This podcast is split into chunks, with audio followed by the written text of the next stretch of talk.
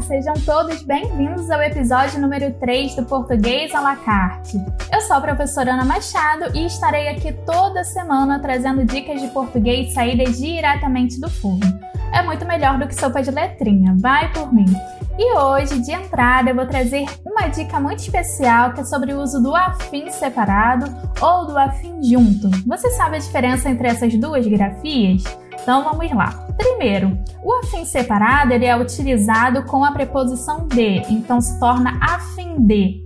É uma locução prepositiva e significa com o objetivo de, com a finalidade de, com o desejo de algo ou alguém.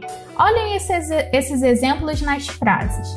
Eu estou afim de você estudei a fim de passar no concurso. Percebam que nesses dois casos eu utilizei no sentido de finalidade, objetivo ou desejo de algo ou alguém. Então, nesse caso, a grafia será afim separado e com a preposição de.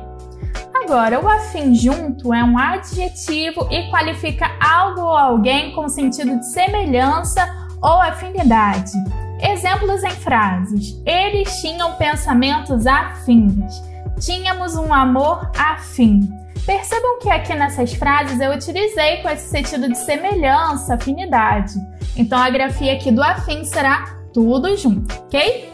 E claro, de saideira nós temos a, sugestão do chefe, sempre uma dica de leitura para você mandar bem tanto na redação, se você for utilizar uma dessas duas grafias, ou também nas questões, porque eu já vi várias questões de português em concursos públicos que trabalham com afim separado ou junto, tá? Então, quando nós falamos de ortografia, eu sempre indico uma gramática e hoje eu vou indicar a gramática do autor José Carlos de Azeredo, a gramática OAS da língua portuguesa, uma ótima gramática aí para você aprofundar seus estudos quanto à ortografia da língua portuguesa, certo?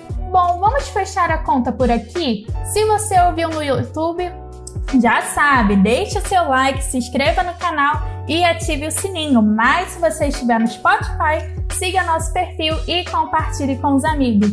Foi um prazer receber você aqui. Volte sempre!